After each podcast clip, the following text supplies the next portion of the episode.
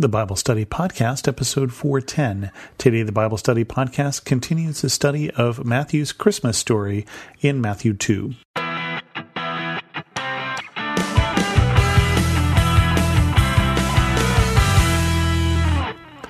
Welcome to the Bible Study Podcast. I'm your host, Chris Christensen. Today we wrap up the version of Matthew's Christmas story, and it's a very unchristmassy feel to it because we're not doing the sections with shepherds, we're not doing the sections with wise men. Instead, we're doing what happens next. You may remember last week that a bunch of magi showed up in Jerusalem and talked to the king and said, Hey, where is that king of the Jews that's supposed to be born? And they found out that he was supposed to be born in Bethlehem. They sent off the magi to go find him. And Herod, Herod the Great said, Why don't you come back and tell me when you find him so I can come and worship him as well? But the magi were warned in a dream and went back a different way and did not go back and tell Herod. Meanwhile, Joseph also gets a dream. When they had gone, an angel of the Lord appeared to Joseph in a dream. Get up, he said. Take the child and his mother and escape to Egypt. Stay there until I tell you, for Herod is going to search for the child to kill him. So he got up, took the child and his mother during the night, and left for Egypt, where he stayed until the death of Herod. And so was fulfilled what the Lord had said through the prophet Out of Egypt I called my son. When Herod realized that he had been outwitted by the Magi, he was furious, and he gave orders to kill all the boys in Bethlehem and its vicinity who were two years old and under, in accordance with the time he had learned from the Magi. Then what was said through the prophet Jeremiah was fulfilled. A voice is heard in Ramah, weeping and great mourning, Rachel weeping for her children and refusing to be comforted, because they are no more.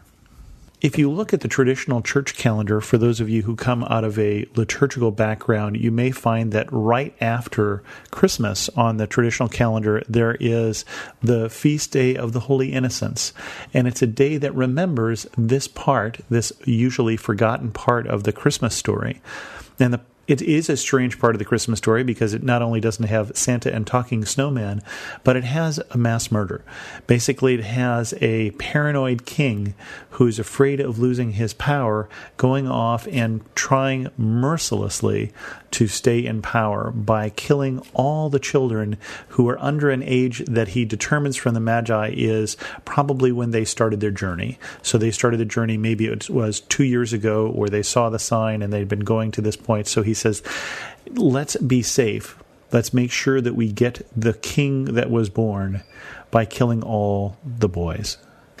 It is unthinkable. It is certainly not the thing that would lead us to call a king Herod the Great. Herod is a merciless king. Herod is not a good king. And Herod is trying to do what people try to do, which is protect what is his own. And it is unthinkable, and therefore we cannot relate at all to what Herod is doing. And yet I wonder if we can.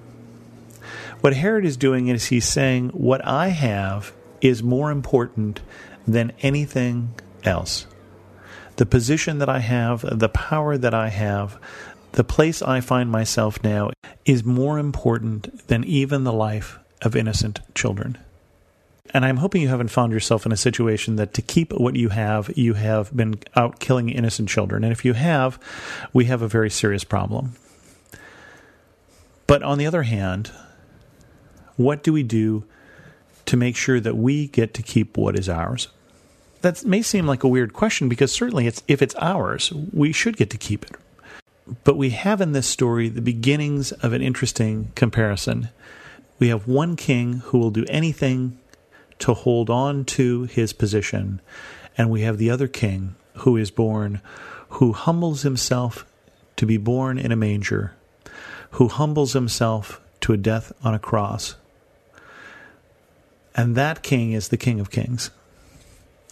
And so it's not Herod that we should emulate, but Jesus. Not just Jesus, the Christ child here, but Jesus of Golgotha, Jesus of Calvary. Our stuff, our position, our power is not more important than people. Jesus had a habit of always putting people first. And Herod is just the extreme example of our sinful nature that puts ourselves first. it's not unusual in the direction, just the severity of it. And chapter 2 wraps up this way After Herod died, an angel of the Lord appeared in a dream to Joseph in Egypt and said, Get up, take the child and his mother, and go to the land of Israel, for those who were trying to take the child's life are dead. So he got up, took the child and his mother, and went to the land of Israel. But when he heard that Archelaus was reigning in Judea in place of his father Herod, he was afraid to go there. Having been warned in a dream, he withdrew to the district of Galilee, and he went and lived in a town called Nazareth. So was fulfilled what was said through the prophets, that he would be called a Nazarene we don't hear much else about this Herod, this Herod Archelaus in the Gospels. And so we have to turn to Josephus, the Jewish historian, to understand a little bit about why Joseph, when he hears that Archelaus is the king in place of his father, decides that maybe he would go somewhere else. He decides to go to Galilee instead, who is ruled by another Herod, but not this guy. And one of the reasons Joseph may do that is there's two stories that are worth understanding. One is that Herod Archelaus puts a golden eagle in front of the temple entrance, which was perceived as blasphemous, and it was taken down and chopped with axes. And so he had two teachers and 40 other youths arrested for that, arrested for doing that, and he had them burned alive. And that caused great uprising, basically. At some point, he sends in the troops into the temple and they kill 3,000 people. Herod is cut from the same cloth as his father, is willing to do whatever he wants to do to keep his power. Now, Herod was not yet king. He had to be approved by Caesar, by Caesar Augustus, uh, because they're a client state of Rome. And so he goes to Rome and and his enemies go also, and he is confirmed though. He the Caesar Augustus does name him as ruler, and he rules for a while until about six A.D. And the reason why when Jesus is tried, he's tried under a Roman governor, is because finally in six A.D. the people are just so tired of him they plead to Caesar to give us a Roman governor. Basically, get rid of this guy, and he is sent into exile because he continues to be cruel. He divorces his wife and marries somebody who's already married and tell me if that sounds familiar when we get to his brother later on. And so finally they are done with him and he goes and he exits from the picture in 6 AD. And so by the time of Jesus' ministry, he is gone and this is a Roman province. But when Joseph hears about this guy, he says, you know, Galilee is looking awfully nice. But the interesting thing about this is not that little bit of history, but how the prophets in the Old Testament are predicting things Bethlehem and Galilee and all of these places, and all of the things that have to line up to make them come true.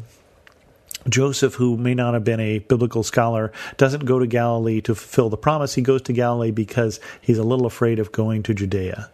He doesn't go to Bethlehem because he says, oh, this son is supposed to be born in Bethlehem. He goes to Bethlehem because Caesar Augustus makes him go to Bethlehem. And so God is working his purposes out in his long plan. And so he sent his prophets, all the prophets, by the time of Jesus' birth, this was more than 500 years ago. There's a gap between the Old and New Testament in part because when they canonize, when they choose what books are in the Old Testament, they choose books that have proven the test of time and therefore are older. And so all of the prophets have been talking about what Jesus will do, what will happen with the Messiah. And Matthew picks up those threads from this book and from that book and from this prophet and that prophet as he traces God's long term plan through his son, Jesus. I pray this week that you and I would be part of that long term plan and we would help move the kingdom forward and that we would put what God desires, the welfare of people, ahead of what we desire. With that, we'll end this episode of the Bible Study Podcast. If you have any questions, send an email to host at thebiblestudypodcast.com, or better yet, leave a comment on this episode at thebiblestudypodcast.com. You can also follow me on Twitter, Pinterest, or Instagram at Chris2X. And as always, thanks so much for listening.